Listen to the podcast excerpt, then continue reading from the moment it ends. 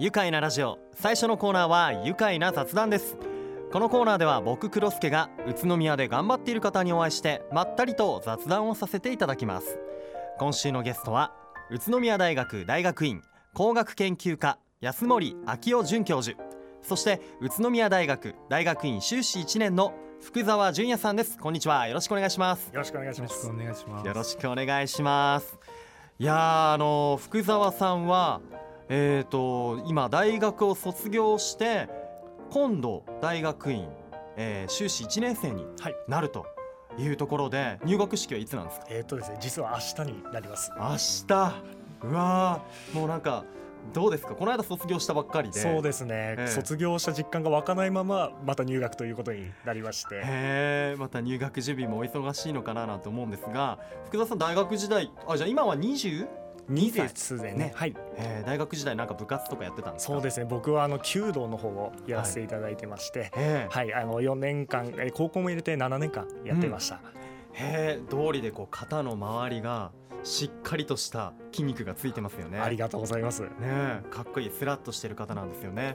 そして安森准教授。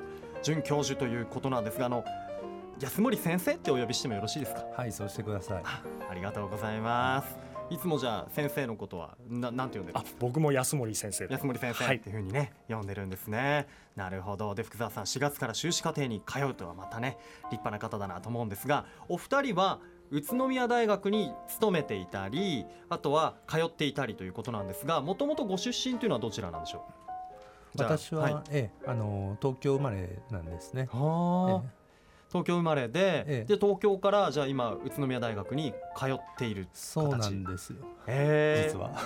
何で通ってるんですか？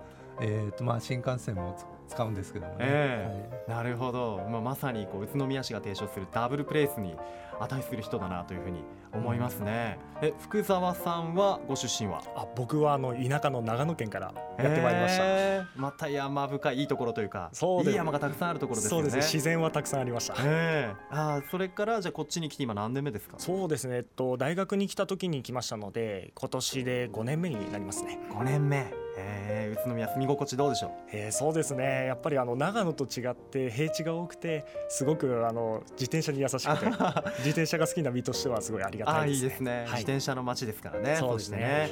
なるほど。あの安森先生は今宇都宮大学大学院で普段どのようなことを学生たちに教えてるんですか？そうですね。私は専門あの建築のデザインとはい。建築の設計っていうことで、はい。まあ、私自身あの建築のせあの大学の先生でもあるんですけども、ええ。まあ、建築家というか、うん。その設計することもやってるので、はい。まあ、学生の皆さんにはその建物の設計の仕方デザインの仕方みたいなことを、まあ、図面の描き方からそんなことを教えてます。わなんか聞いてると難しそうだななんて思うんですけど全然難しくないんですけどね。だからええ、あの最初の学年の時はあのうん。街の風景をスケッチしたりとへか、えそういうところから始めて、うん。見たものをこう絵にして、うん。で今度は自分の考えた建物を図面にしていくみたいなそういうトレーニングをはまあ、だんだんしていくと、考えたもの想像したものをだんだん形に。そうですね。はあすごいななんか美術にも当てはまるようなあ感じそうですすでよね。ね建築って、まあ、今工学部の中にありますけど美術とかあともっとなんか文学的なことが、はい。結構いろんなこと総合したあのうん。学問なのでうん。まあ面白いです。どうですか福澤さん安森先生の授業を受けてみて。そうですね。僕はあの高校生の時は建築は全くうん。わからないですし、はい。あの大学に来てから始めたんですが、え。えっと、やはりもう形を作っていくというのが一番難しくて、えうんうん。最初のところから何をしていいのかわからなかったんですが、まあ、安森先生が優しく教えてくださったおかげで、毎日楽しく建築やらせていただいて、まあ、それ以上に、はい。あの先ほど先生がおっしゃっていたように、あの総合的にいろんなことを知っていたりとか、うん。まあ、あのいろんなことに対する興味が湧きまして人生がすごい楽しくなりました。嬉しいですね。なんかね こういうこといいですね。ね。へえじゃあもうそうか4年間今まで先生の授業を受けてでもっと学びたいもっと先生に教えてもらいたいっていうところで今度修士課程に進むということで、はい。えーで福澤さんは安森先生の研究室、まあ、いわゆるゼミにね参加してるっていうことなんですが安森先生研究室ではどのようなことやってるんでしょうか？そうですね、まあ、あの研究室なのでやはりあの研究というかあの例えば建物の、まあ、建築家の建物のデザインをこう分析したり、うん。あとまあ街づくりということもやっているので、はい。宇都宮の街の中がどうなっているかってことを調査したり。というへこと。でそういうことやりながらあのそれは研究なんですけども、うん。まあ、実際に設計っていうこともやっていてそういうところではまあ設計事務所と同じような感じもあって、えはい。大学の建物の改修とかへえそれ学生たちが先生のゼミの研究室のみんなでもちろんあの外部の人とはい。プロの方ともあの共同してやるんですけれどもうん。今私たちがやるあの建設学科の校舎の改修もあの大学院生と一緒に考えながらへ去年ちょうどできたんですよ。えへえわなんか研究室にいながらもなんか社会勉強っていうか社会に出てから役立ちそうなことをもうやっちゃってるっていう。そうですね。半分もう大学になると社会人のようなあーこともやそっか。るということですね。へえじゃあもう福澤さんも図面描いたりだとかそうですね。やってるってことですね。はい楽しませていただいてます。ああまた難しそう。線引いたりとかね、難いしいですね。やっぱりあの思った通りに特に手書きだとはい。線を引くのって難しいので、うん。そこら辺も今非常に勉強しています。なるほど。なんか線を引く時ってこうなんだろうな今までやってきた例えば弓道とかがこう役立ってるとかあるんじゃないですか。集中して、うん。あの思い通りの線を出すには力の入れ具合だったりとはい。か必要になってきますので、はあ。弓道役に立ってます。役に立ってます、ね。はい。なるほど。やっぱこう弓を引く時のあの集中力とそうですね。線を引く時のはい。集中が一緒だったりもするのかな、なるほどね。えっ、とね安森先生は東京からね通ってらして福澤さんが長野から来てるっていうところで、まあ、僕みたいに宇都宮在住の僕みたいな感じの視点とはまた別の視点をねお持ちだと思うんですが今お二人の目に宇都宮ってどういうふうに映ってるんでしょうかね福澤さん。えっとですね先ほど言ったようにあの山が少ないですよね。長野はちょっと山が多かったので、特にあの友達とかと会おうとするとはい山を越えなかったりしないといけなかったりしまして、まあ、あの自転車しかなかったので非常に辛かったんですね。宇都宮に来てからは、はい。あのもう少しこう隣の市とかが、まあ、平地でつながっていたりするので、えあのいろんな人と出会うことができて、えうんあのいろんな方と今もそうですね。街歩いてても出会えたり、うんうんあの小さなコミュニティじゃなくて、うん。あの一個のもう県といううん。コミュニティのように大きく感じてますね。うんうんうんうんそうか。また身近なね感じに感じられたり、はい。あとは移動もしやすい、ね、そうですね。あー確かにそれもありますよね。どうですか？そういうところを聞いて安森先生どういうふうに感じますかね、まあ、宇都宮のことを。うんうん。そうですね。やっぱりこう人の顔が見えるあの心地よいこう距離感みたいな、うん。あのがあるなと思いますね。うそういうのとあとまあ宇都宮ならではの歴史とか、はい。こう街の良さみたいなのもあって、うんうん。あの大谷石のはい。建物とか、ここからも今蔵が見えてたりあの近くに松ね上ね教会があったりしますけれども、そういう宇都宮ならではの建物っていうのもすごい魅力的だなと思ってます。やっぱりこう建築的に見ても素晴らしいものもあるしあとは研究材料としてもいいそものがうですね。あるとえいうことなんですね。なんか誇らしく感じますよね。いやもう本当なんか県外出身の方の視点とか大学生の視点って視点って新鮮だしなんか聞いていてあの勉強になるなとも思うんですが、そんなねお二人のいる研究室での研究テーマにもなっているという宇都宮のまちづくり、一体ねどんなことをやっているのか。この後もっと詳しくお話を伺っていこうと思いますお二人とも後半よろしくお願いしますーよろしくおよ願いしますさあ愉快な雑談改めまして今日のゲストは宇都宮大学大学院工学研究科安森昭夫准教授。そして宇都宮大学大学院修士課程1年福沢純也さんをお迎えしています。引き続きよろしくお願いします。よろしくお願いします。あのさすが2人は建築をやっていらっしゃるということでもうこの曲中ずっとこのスタジオ内をキョロキョロキョロキョロこの建物の作りとかね見てたりしてますけどいかがですか？いやとってもなんか開放的で、ええ。あのカフェの中で話してるみたいな感じがあってあいいなと思います。あいいですね。居心地いいですか？え。過ごしやすいです、ね。本当ですか？はい。いやそれはそれは嬉しいです。さあ番組ね、えーこちら愉快な雑談後半戦ですけれども、えー安森先生と、まあ、その研究室に所属しているメンバーとでなんとなんとなんと今日から始まるイベントを手掛けているということなんですよね。安森先生ここでじゃあどんなイベントなのか教えてもらえますか？えはい、えー鎌川川床桜祭りと言いまして、うん。あのオリオン通りの近くに鎌川という川が流れてるんですけれども、はい。そこにあのしだれ桜がとっても綺麗な区間がありまして、うん。えーまあ、三橋っていう二良山神社からまっすぐ行くとあの川に当たるとこなんですけれども、えでそこで、まあ、川の上に床を作って、うん。まあ、川床というのを作ってですね桜を楽しめるイベントをやっています。あーあの川床の桜祭りはね安森先生たちが作っていらっしゃったんですね。そうですね、まあ、ねデザインをあの私のうん。研究室で学生たちとやって、え。えー宇都宮まちづくり推進機構という、うん。えー団体の皆さんと協力しながらやっています。なるほど、ね、福沢さんはどんなことに関わっていたんですか？そうですね。あの川床の方はあうん。の設計を一応携わらせていただきまして、うん。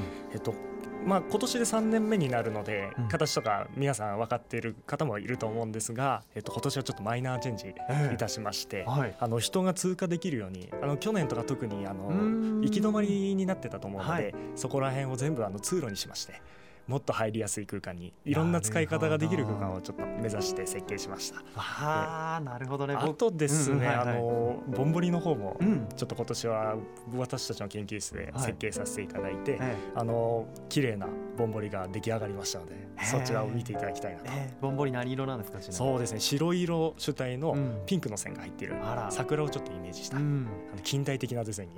近代的なはい。ぼんぼり、はい。へえちょっと見てみたいななるほどね。あのカードコって言って京都とかでも有名ですけどこの多摩川で3年目ですか？今回。ね。僕もね去年実は行きまして。いやー最高ですよね。あの川面からこう見上げる。本当水が近いですよね。でそこの上にあのちゃんとお座敷みたいにカードコができてて、で靴脱いで上がるんだけれども持ち込みもできるし出前も確かね近くのお店からも取れるし、今年からそれがそうですね。できるようになったんです。あそっかそっか。今年からなんですねこれね。出前あ僕ねこの間餃子買ってって食べましたね。あそうですね、はい。今までも自由な持ち込みはできていて、ええドン・キホーテで。今年はなんか近隣のお店がよりこう協力してくれる。そうですね。なるほどいいじゃないですか。川面からのねあのしだれ桜。本当シャワー浴びてるみたいな。うん。本当真上に来てるっていうか本当顔の正面まで桜の枝が垂れてきてましたよね。うん本当シャワーの中にいるみたいだったんですがやっぱりあれじゃないですかこう設計をねあの福沢さんやったということで、たくさんあれ人が乗りますから、はい。真下川流れてるしこれはかなり気合い入れてというか責任重大な設計ですよね。そうですね。ただあの工事用のあのうん現場で使うような足場をはい。使わせてもらったので、うん。かなり強固に皆様にご安心して使っていただけるように。本当ですか、はい。ね、やっぱ上でこう盛り上がったりするとちょっとねこう なんか立ち上がったりする人もね多か多いかななと思うんですが頑丈にできてるから大丈夫だ大丈夫です。いやーいいじゃないですか。で今日から開催ということでこんなとこ来ちゃってていいんですか？大丈夫ですか？いやもうもうバッチリ。バッチリです。本当？はい。あなるほど。準備慌ただしかったですか今までは？そうですね。あのやはり最後完成が間近になってくると、うん。まあ、皆様に使っていただけるように細かいところから先ほどの安全面とか、うん。あのデザインだけじゃないところまでしっかり見ないといけなかったので、うん。まあ、それもあのいろんな方に助言していただいたり、うん。まあ、一緒に施工してくださる会社の方とかあそういう方の協力のおかげでやっと完成できました。ーうーん。そっか。いやもう本当大変だったと思うんですがね。あの今日の桜の状況とかお二人わかります？あどんな感じでした？えーっとですね、今日は見てきたんですが、えーっと川上の方三橋の方ははい。かなり咲き切っているんですが、うん。川床が今設置されているところは八重桜がたくさん咲いているところなので、ええ。これからが見事に。これから。はい、あいいですね。楽しみじゃないですか。あの安森先生はあの鎌川の川床あのまあ建築学的に見たりするとどうですか？やっぱ作りがいのあったりうんするもの。そうですね。あの都市の中に部屋を作るようなイメージというかものかなと思ってるんですけれどもそのさっきこうしだれ桜がシャワーみたいっていう話してますけど、本当にそのすだれをかき分けるような、うんうんうん。まあ、シャンデリアがなんか上から降りてきてるような感じがあってはいはいはい。はいもうなんかそれだけで天井ができてるみたいなんですよね。うん。で鎌川の川の幅って3メートルぐらいなのでちょうどこう心地よいスケールっていうのもあって、うんうんうんでそういう中にちょっとこう建築のこう床を作ってあげることでもともとあるこう都市の中の自然を生かしながら、うんうん。あのみんなの居場所ができるとまあ、そういうこうあの今あるものをどうやって生かしていくかっていうのが、うん。まあ、実は建築的にもあのすごく今面白いところではあなんかそうだ。さっき先生が言っていた空間作りもね演出したりしてるんだっていうところでそっか空間って部屋だけじゃなく部屋室内だけじゃなくて、こういう屋外の空間も桜を利用してデザインすることができるそうですね。都市の、まあ、屋外空間外部空間の中にでもなんかそれがすごい居心地のない部屋みたいな場所ができると面白いじゃないですか,、はい。なんかそんな場所を作りたいなということで。うわー今去年のことを思い出して鳥肌が立ちました。確かに本当落ち着くっていうか本当ささっき言った桜のシャンデリうん。アの中に入り込んでるみたいですよね。はあぜひ行ってもらいたい。どうですか？福澤さんじゃあここで釜川川床桜祭り。詳しいインフォメーションお願いします。はい、えっ、と釜川川床桜祭りは、えー本日4月3日金曜日にえー、と11時から、えー20時までで、えー4月12日日曜までの10日間開催させていただいています。はいえー、と特にあの先ほど話したぼんぼりなどは、えー、とライトアップするんですが、えー夕暮れ時の6時から、えー夜のえー9時まではい。やらせていただいてます。えっと場所としましては先ほど先生が言っていたと思うんですけど、えー、二原山神社の前の通りを少し行っていただくと、うん。えードン・キホーテ様のもう少し向こうの方に、えー川が流れてまして、はい。あの鎌川の橋のところ、うん。えーそうですね。あの、えー三橋から、えー牧水亭とあと出雲橋間の間、うん。やらせていただいておりますので、えーそちらぜひいらしてください。はいありがとうございます。いや安森先生こういう学生たちと先生の安森研究室でこうやりたいことっていうのはまだまだあるんじゃないですかそうですね。あのこういう街の居場所づくりな新しい風景とうん。居場所を作っていくっていうことを、まあ、やりたいなと思っていて、まあ、今回のこのカードをはじめいろいろ展開したいなと思ってます。はい。いやもう本当福澤さんみたいな方がいると頼もしいですよね。そうですね、あねの頑張ってくれてます。ね。え 照れますね。すごくいやそんな気持ちも込めてもらってここでせっかくなので学生たちに一言お願いできますか？研究室の学生たちでもいいです。うん、そうですね、まあ、建築ってとっても楽しいしあの可能性のあるあの領域なので、まあ、一緒に考えて。で今の新しい感性をこうぜひ発揮して一緒に考えてやっていきたいなと思ってます。ありがとうございます。じゃあ福澤さんもラジオの前のリスナーに一言お願いします、はい、えー僕たちで手掛けたあの川床ですが、えーすごく、えー非常に普通では見られないような幻想的な空間となってます。